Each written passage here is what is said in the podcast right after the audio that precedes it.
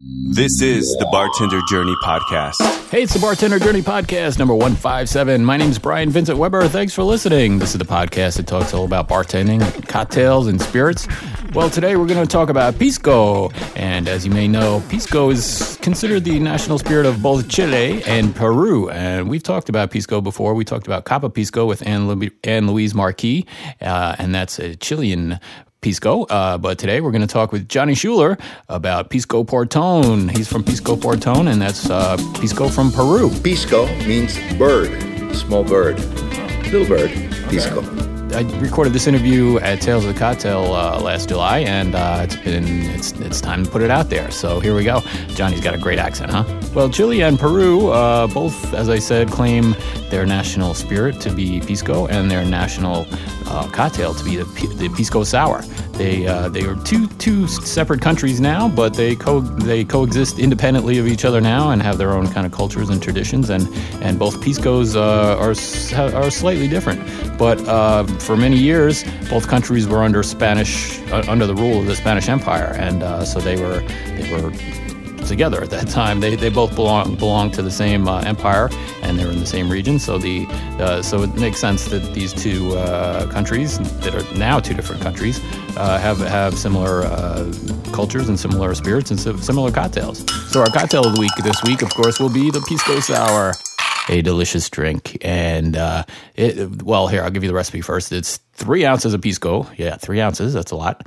uh, one ounce freshly squeezed lime juice, three quarters of an ounce of simple syrup, and one fresh egg white. And then we're going to use some Angostura bitters to uh, garnish it, actually. So this is an egg white drink, and uh, you know I talk about that a lot. And there's a lot of different methods to use. And uh, I saw I posted recently on Facebook an article that talked about the reverse dry shake. So rather than shaking dry, that is without ice first, then adding the ice, and then straining it into your glass, we shake it with the ice first, strain it, get rid of the ice, shake it again. So this time it's uh, you're, shaking it a second time without ice. And I really like this method actually because the the ice in the beginning chills things down. So first of all, you don't get that leak. So uh, when you do the dry shake first, the, the ingredients aren't that cold, and a lot of times it doesn't make a good seal on your shaker, and it makes a mess. So that's a problem. So that this actually cures that because you're first shaking it with the ice. It's nice and cold. When you strain the ice out, uh, it's already cold, and and you actually I got a good good seal on my shaker the, for the for the dry shake. So as I said, uh, we, we put the pisco, the lime juice, simple syrup, and the egg white all in the shaker with the ice. Shook that up really good, and then uh, I using the Hawthorne strainer strained it from one tin to the other, and then uh, the tin that had the ice in it got rid of the ice, uh, put it put it back together, and shook it uh, dry this time. And uh, it's real nice because now now you can pour it into the glass. And uh, I actually used the Hawthorne strainer to pour it into the glass, not a fine strainer, because that would lose a lot of foam that way. But uh, it might not even need the Hawthorne strainer this time. But but it worked well. Uh, I poured it with the Hawthorne strainer into the glass, and the foam was kind of left behind. So I, then I got rid of the Hawthorne strainer and was able to really take that foam and get it on top and make make a nice little uh, head on top of it. So uh, I, li- I, really like how it came out. There's a picture up on bartenderjourney.net on the uh, posting that goes along with this show, number 157, and you can see uh, see the results. And uh, so what you do with this drink, put a couple of drops of Angostura bitters on top in the foam, and then you can use a knife to try to make a nice design. Mine uh, could have came out better, I guess, but but uh, it, it looked I it still looks pretty good. So that's our cocktail of the week, and uh, we always do a book of the week as well. And uh, I've been going through Jeffrey Morgenthaler's book, The Bar Book, again, and uh, I'm sure you've heard me talk about this before. I love that book, and uh, I've been reading it cover to cover for a second time. So uh, we'll make that our book of the week uh, again, I guess. We probably did it before. But one thing he talks about in the book is uh, the proper way to make simple syrup, and uh, I never really gave it that much thought. You know, I just kind of eyeballed it, which is not ideal. But you know, I have this little digital scale here, so I actually tried what he recommends in the book is weighing your simple syrup, or weighing rather your water and your sugar, and making them exactly the same based on weight rather than volume or by just eyeballing stuff. So uh, yeah, made a good a good batch of simple syrup for this recipe, and uh, I think it's you know that's that's the best way to do it. Best practices. That's what we uh, we've got to strive for, right? He also said your simple syrup will last longer if your container you're putting into is uh, really super clean. So uh, either run it through your dishwasher or uh, One way or another, pour boiling water into it, and that'll make it last longer. Never gave that any thought before either. Not that I was using dirty containers, but uh, the better you sterilize it, the longer it's going to last. Morgenthaler said in the book he's met a lot of bartenders who make simple syrup wrong, and I just don't want to be one of those bartenders. All right, we're going to talk to Johnny Schuler as recorded in the French Quarter of New Orleans during Tales of the Cocktail, uh, July 2015. We were at a lovely place called Kingfisher, and uh, they were generous enough to donate uh, a room that they weren't using during lunch for me to do some interviews. And as you'll hear, Angus Winchester joins us just in time to taste some pisco. Let's begin with the definition of what uh, pisco or where pisco comes from. Pisco is a Quechua word. Quechua is one of the three official languages in Peru. Quechua was spoken by the Incas 2,000, 3,000 years ago. And in Quechua, pisco means bird, small bird, Oh. little bird, pisco. there was a tribe of Masons, a group of Masons from the Nazca culture that were called the Piscos, the birdmen, sort of, if you want to call it, that lived in this valley called the Valley of the Condor, Okay. which later, later, later turned into the Valley of the Birds, the Valley of Pisco. They gave the name to a container that, if you look at it and you cut the neck of a Greek or Roman amphor, hmm. this one is exactly a Roman amphor. The Roman amphor just has a longer neck Okay. and the two handles. We don't, which is broad shoulders and it tapers down to a round cone in the bottom, exactly like this. These were called piscos, right?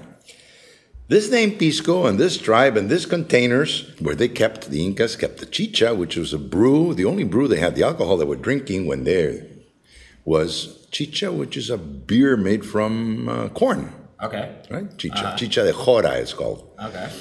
When the Spanish arrived, they brought the vitis vinifera to America, more as a need of the priests than any of them, because there was no grapes, there were no wine, if no wine, no mass on Sundays. You need the wine. You need the wine, You need right? something to drink. So production became very abundant. But the name of Pisco gave the name to the Valley of Condor, El Valle de Pisco, to the river, Rio Pisco, to the village, Pueblo de Pisco, and then to the port, Port of Pisco. Oh, wow. And then, like cognac, like uh, Armagnac, like uh, Jerez, or like port, the spirit exported from that geographical denomination was called Pisco. Only that area. That has to be made there. That port gave Yeah. the name to the product being exported. So that's where the name comes from, right? Okay. Well, once we establish that, what what is pisco? Yeah. Right, and pisco, I think, is one of the most beautiful expressions of any spirit made from what originally is a grape, right? The norm in Peru allows us to use eight different grapes. Seven are vitis viniferas, and one is a hybrid. Okay. The vitis viniferas are grape making wines. Most of them are descendants of the grape that was brought originally by the Spaniards in 1557 from the Canary Islands, mm-hmm. Listán Negra, which is your mission grape in California Oh, okay. because it was traveled. This grape was brought by the missionaries. That's why it's called the mission grape. The missionaries traveled with that black grape, mm. small, roundish black grape. Mm-hmm. But in Peru, it, uh, for some reason, it seems that that grape fell in love with our climate, our terroir, our, our, our water, our weather, our sandy soils, mm. and began to produce enormous quantities, bunches of grapes. So it grows as much easily. It that grows the- easily, yeah, huh? it grows easily, and as much that quebranta, which is the name of our grape, that mission grape, Yeah. quebranta means to break. The bunch grows so big that the stem that holds the bunch to the plant Yeah. breaks. Quebranta It breaks from the weight. by the weight of the grape, of the bunch of the grape. Yeah. And then that's how you know it's time That's to what they call it. Well, because it's big, right? It's a big, Yeah. right? It's, it's loaded with sugar. It's very, very fruit- heavy. but the plant is telling you now it's time Yeah, hey, come on, It- cut me, right? Yeah. Pick me up, pick me up, pick me up, take me into the bodega. so pisco is uh, people still don't have an understanding of it very well, but pisco is not a grappa. No. Grappas and most of the well, Orujo de Galicia, the Tsipouro in Greece, the Trester in Germany, all countries that uh, make wine will recover some of their investment by re-fermenting and distilling the leftovers of wine production. What are the leftovers? Pomace, skins, stems, and pits, because they still have sugar. Yeah. You squeeze the juice, you took that to make wine, then you keep the stems and all that, and you put it into It a pit. yeast too, right? You add yeast. Oh, you add yeast. You have sugar there. You add yeast. You add water. You rehydrate. You ferment. You distill, and that's called grappa. Okay. Right? There are four products that take the grape, crush the grape, ferment the grape, make wine, and distill wine. Right. Cognac, Okay. Armagnac, Yeah. brandy de Jerez, and pisco. Ah, okay. So Right. it's more similar to brandy. It goes more grappa. towards, yeah, it is a closer sister of a brandy than a long lost cousin of a grappa, right? So once you have you have that done, pisco goes into several singularities, and this is why I preach, Brian, openly and says this is the best distilled spirit from wine made in the world. And everyone says, "Oh my God, there goes mm. Johnny Schuler speaking again." You know, he's talking on the top of his head. Why? Very simple. I'm not going to knock. Cognac is the king of, Yeah. and Armagnac is the queen of mm. brandies in the world. Of course, they're wonderful. They're really wonderful. But they're made. They get to be cognac or Armagnac, Brian, after what 20, 30 years of wood. Yeah. Pisco doesn't need wood. Uh, yeah. uh, uh, So it's, ne- it's Crystal never clear, aged? never aged. No, okay. Why? Because we, our grapes, are so wonderful and naturally full of aromatic structures Yeah. that we don't want to change, Yeah. ruin, or alter. alter Yeah. the natural, totally natural result of what nature itself she gave us. Uh-huh. The earth, the water, and the sun of the Ica valleys that makes that. Beautiful. Why change it? So Mm. we're saying, and I always say, cognac is a fantastic spirit. Yeah. It's fantastic distillate, but it's made by wood. Mm-hmm. Pisco is made by nature, Ah, that's great. right? And So that's the difference. It, Then- it's interesting, and it's and it's such a um, cultural. Um, For us, it's yeah. Part of- For it's our part of culture. heritage. Yeah, right. In Peru, it's part of our culture. It's in our music. It's in our poetry. It's in our painting. It's in our dance. When somebody has a kid, we celebrate with pisco, the Yeah. newborn baby. When you're you have a deceased uh, Yeah. family member, we'll weep and we'll cry with pisco, right? Yeah. So it's always with us, and uh, and we love it. I think it's just, strangely enough, I think we're the only country that really venerates their own spirit, right? we love it, Yeah. and we will defend it, and we will say it's the best, and we, we go around the world saying you have to taste pisco, and It's- but it is good. true It is you, true. Yeah, Yeah, it is true. It's true. true. And then, Brian, what, what is beautiful about about this, this product is that it's very versatile, very mixable in the world of spirits. you Yeah. know? Which I think is the most important part. You guys over here are in a culture of, of, of cocktail making. We're at Tales today, Yeah. which is the uh, most important event in the world for, for, for bartenders, mixologists, and, and even for restaurant owners, and even for producers, right? Because it's it's a give and take meeting over here. You guys turned it into something beautiful. We produce it, and you use it, right? Yeah, and uh, so we need we need each other, or we complement each other. Right. But I think what we have to convince the American market is that we are first the cleanest spirit, because pisco the sim- the singularities are first the one we talked about. There's no wood. Right. There's nothing exogenous, nothing that comes from outside pisco that goes into it, right? Yeah, yeah. So it's absolutely clean. Right. Even in our case, we only use natural wild yeasts for fermentation. There's no artificial yeasts. Hmm. And then it's one of the very, very few products, Brian, that you can find in the American market that is distilled to proof. Is that right? Gin, vodka, rums, tequilas, all are distilled to high proof. Yeah. They're very efficient making Yeah. their alcohols, Right. their spirits. And then the natural thing to do, the normal thing to do, is to use demineralized water to bring it to bottle proof. Hmm. It's against the law in Peru to use water. Really? But that's more labor intensive. It's, It's more labor intensive, Yeah. it's more expensive Yeah. because it's pure wine. and what what is the ABV on, on this? In, in this, the, La Caravedo is 41, 82 proof, Okay. and Porton is 86 proof. Okay. And what's what's the difference between these two The, the difference between these two is basically the process of where during the process of fermentation do I take it to the still. Hmm. To make pisco porton, mm-hmm. which is called mosto verde, mosto verde means that we take the wine to the still when it's still sweet. okay. Right? And a pisco puro not only means puro that is one grape, but it also means puro that is distilled when fermentation is finished. zero sugar left in the wine.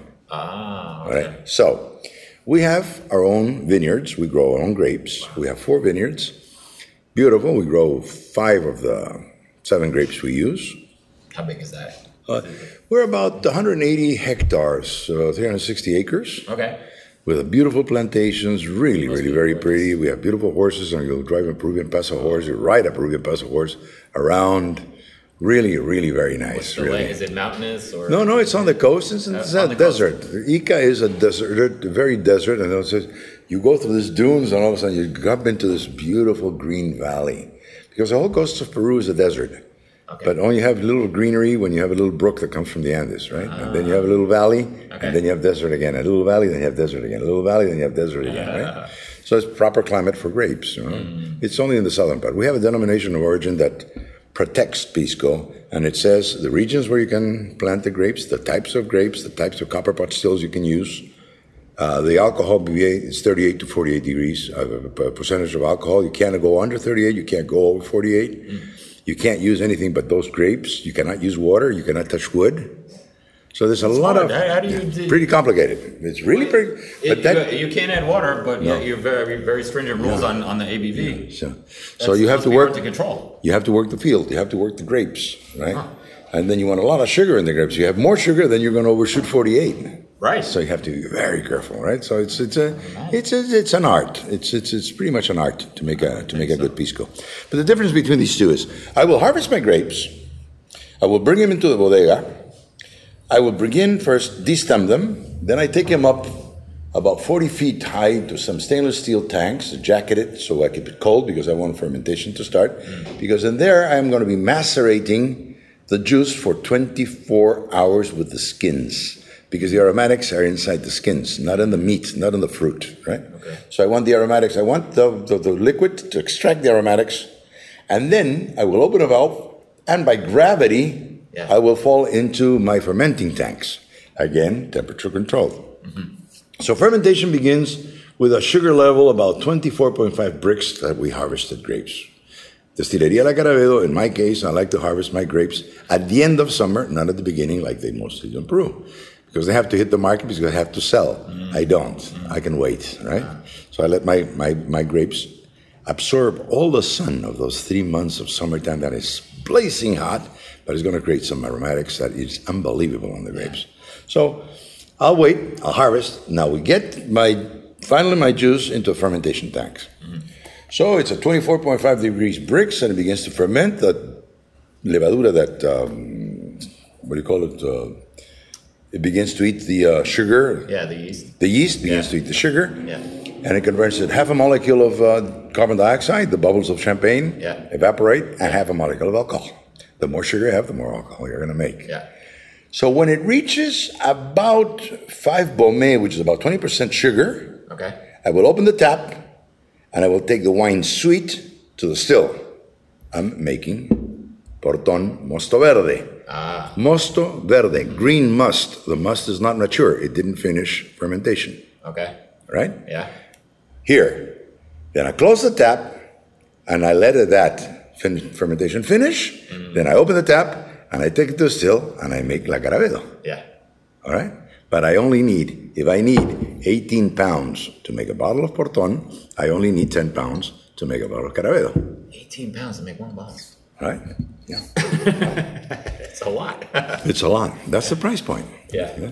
And that's a complication because we haven't used all the sugar. But in turn, a Mosto Verde gives you a fantastic feeling in the palate, a roundness when you swallow, an aromatics, a structure on the nose that is absolutely beautiful. yeah. It explodes in the mouth. But por, La Caravedo is the same thing. La Caravedo. But it is, I would say, um, an easier comparison. I hate comparisons, but it's black and blue label, Yeah. right? It's the same product. Yeah. It's the same. This is a uh, single malt, Right. and this is a blended. Right. Right. This has three grapes. This only has one. Eighty percent of this is that, Mm -hmm. but this one is distilled when the wine is sweet. This is one is distilled when the wine is dry. Oh, interesting. Right? Can we taste? Of course, we're going to taste. We're going to start with this one, so you, so you get a feeling of the difference. Do you know Angus Winchester? No, how are you?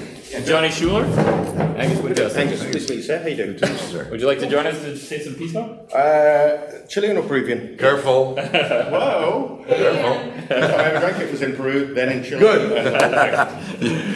Would you like? Would you like to join us? You have a glass? Yeah. Uh, we could use, we could use this one. This is this is a I clean glass. One from. from the, Right. We could. use- I'll, I'll drink out of this one. No, no, because it cha- changes the, the aromatics. See if you can get, sit down. Please, please join us, Angus. Thank you.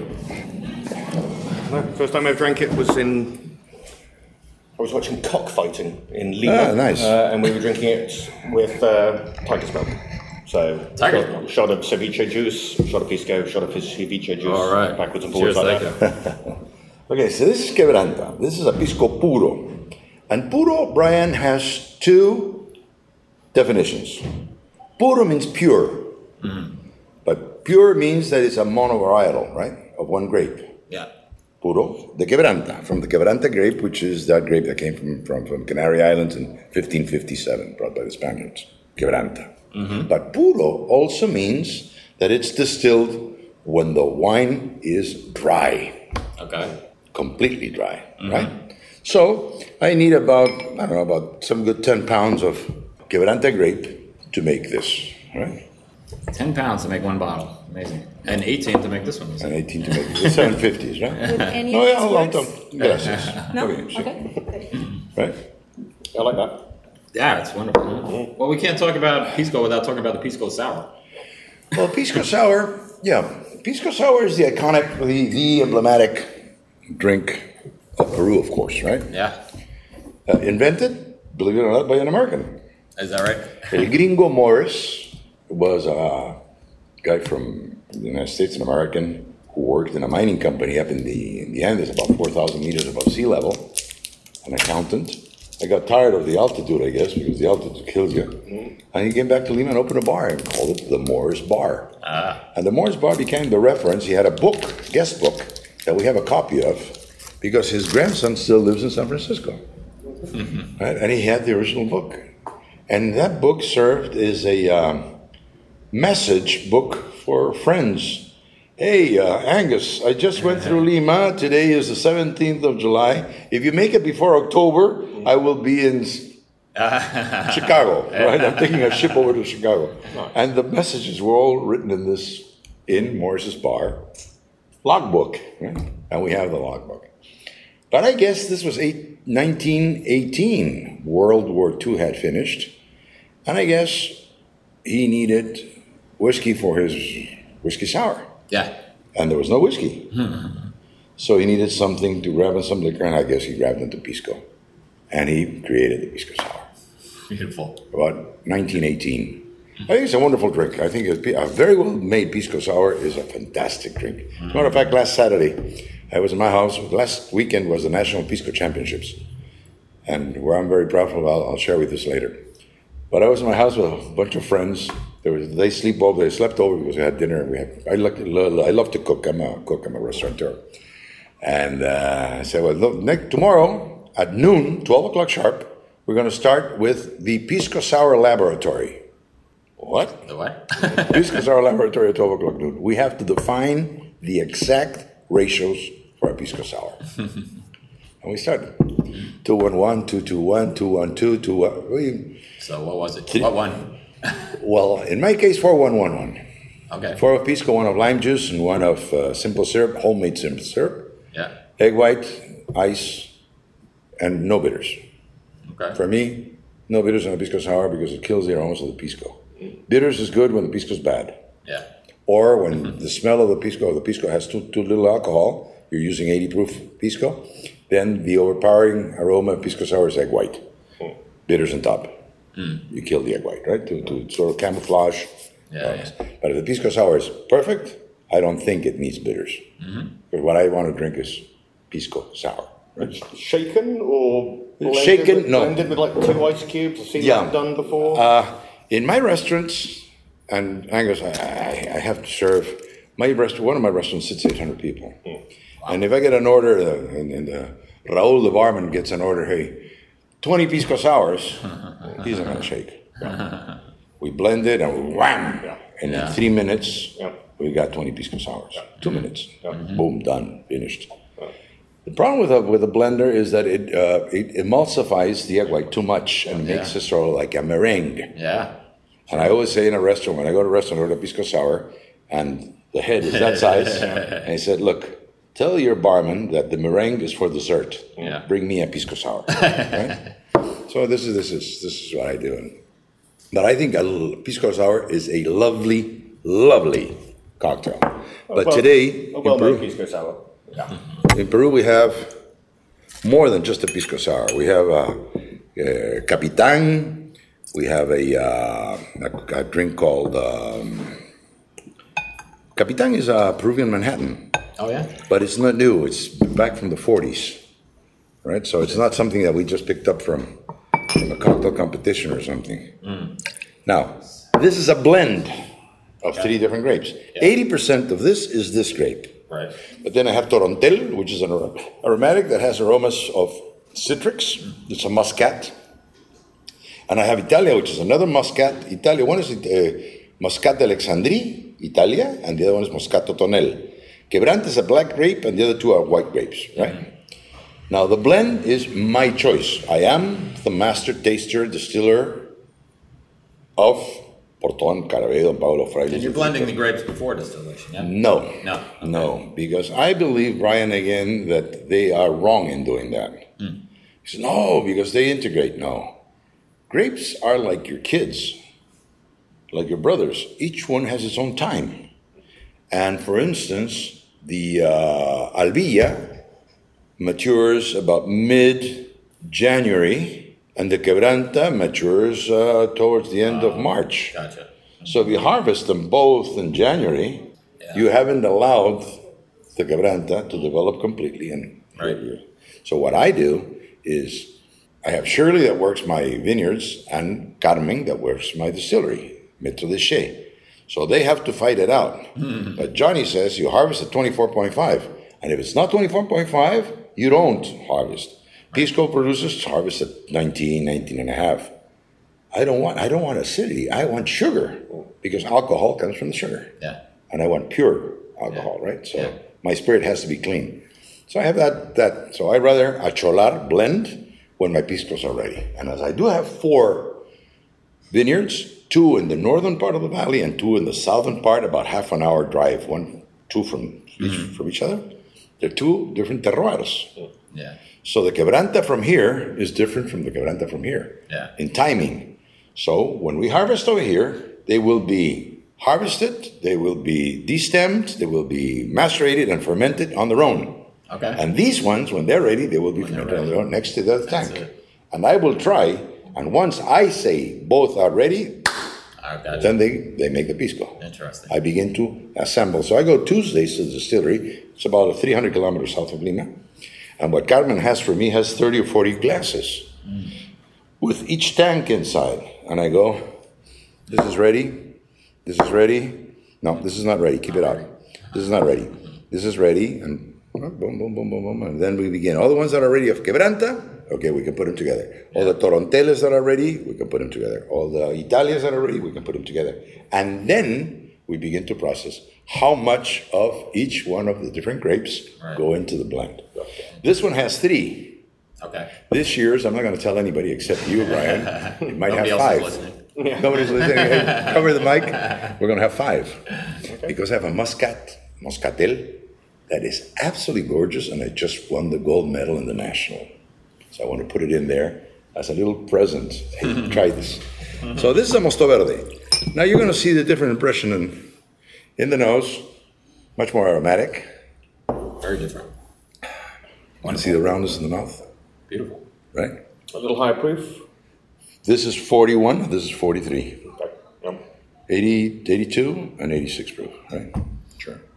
But much smoother in the palate, much in the throat, it's much rounder. The fruit and really I comes think through, I think. the the mouth, grapes. it's more filling, it's more, but it's the 18 pounds of grapes they're going this, right? 18 pounds. Johnny, thank you so much. I, we Right. a little over, My but pleasure. I really appreciate you coming. On the country. And and uh, it was a pleasure to meet you, sir. Great. Thank you for the interview. Thank you. Thank you. Pleasure to meet you, sir. Thank you. Uh, weirdly, I had to do a. I did Peru first, then I did Chile. Had to judge pisco sours in Chile, 24 a day for five days. so your little lab, I, I saw all of those different variations from egg white, You no know, egg the white, difference, you, know, blended. you know the difference, the basic difference between the two bistros. They use water, we cannot. Yeah. We're just so to prove they're not. Yeah. They can chaptalize, we cannot. Yeah. Right? So it's, uh, it's a different product. Yeah. But Yeah. doesn't matter. Thank you again. Really Right. appreciate it. My pleasure. Well, that was a fun conversation with Johnny, and I hope you learned something about Pisco. I know I did. And uh, Angus showed up there. We, we ran a little behind schedule, and uh, Angus showed up there to to record an interview with me, which was actually for the other podcast I do called Tales of Tales, and that's for the Tales 365 members. And uh, but I can give you a little snippet of that interview I did with uh, Angus because he's a really interesting guy. Angus Winchester. He runs a program called BarMetrix, and if you don't know anything about him, you should definitely look him up. But uh, here, here's a little snippet of uh, my interview with Angus. We always say, I mean, A, you are a salesman, Yeah. but a sale is a transfer of enthusiasm as well as backed up with facts. But it's the world's smallest small business. When you're standing at your well there, it's like running a shop. Somebody's paid your stock, somebody's paid your rent. All you have to do is turn this product round. And obviously, the quicker you do it, the more efficiently you do it, the better you sell it, the more money you'll make. And everyone benefits from that point of view. But benefits. I say there are so many interesting things, and we just we honestly believe that owning a bar and restaurant is not stressful.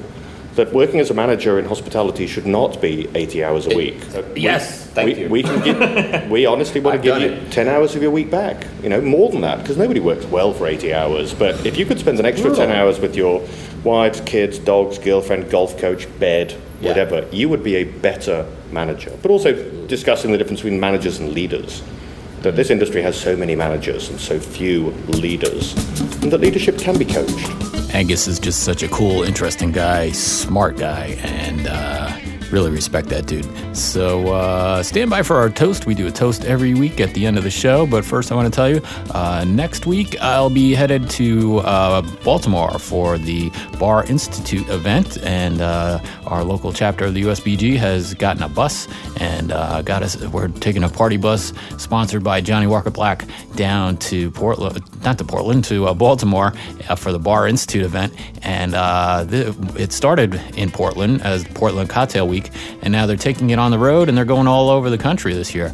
Uh, so this is the first one of the year, but uh, I'll post up on the events page of bartenderjourney.net and they'll be coming to a spot closer to you if you're here in the United States. Um, and hopefully, uh, I, I encourage you strongly to, to get out there and uh, and check it out.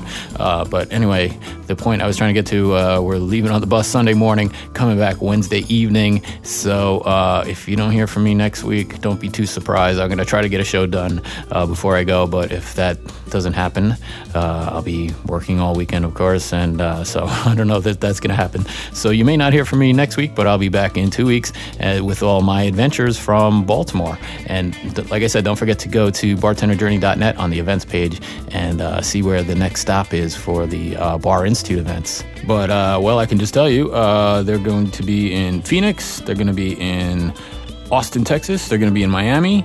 They'll be in Portland, and then they'll be in New York in the fall. So uh, go to bartenderjourney.net on the events page, and you'll see the dates for those. And hopefully, one of those is close enough to you that you can uh, make plans to go.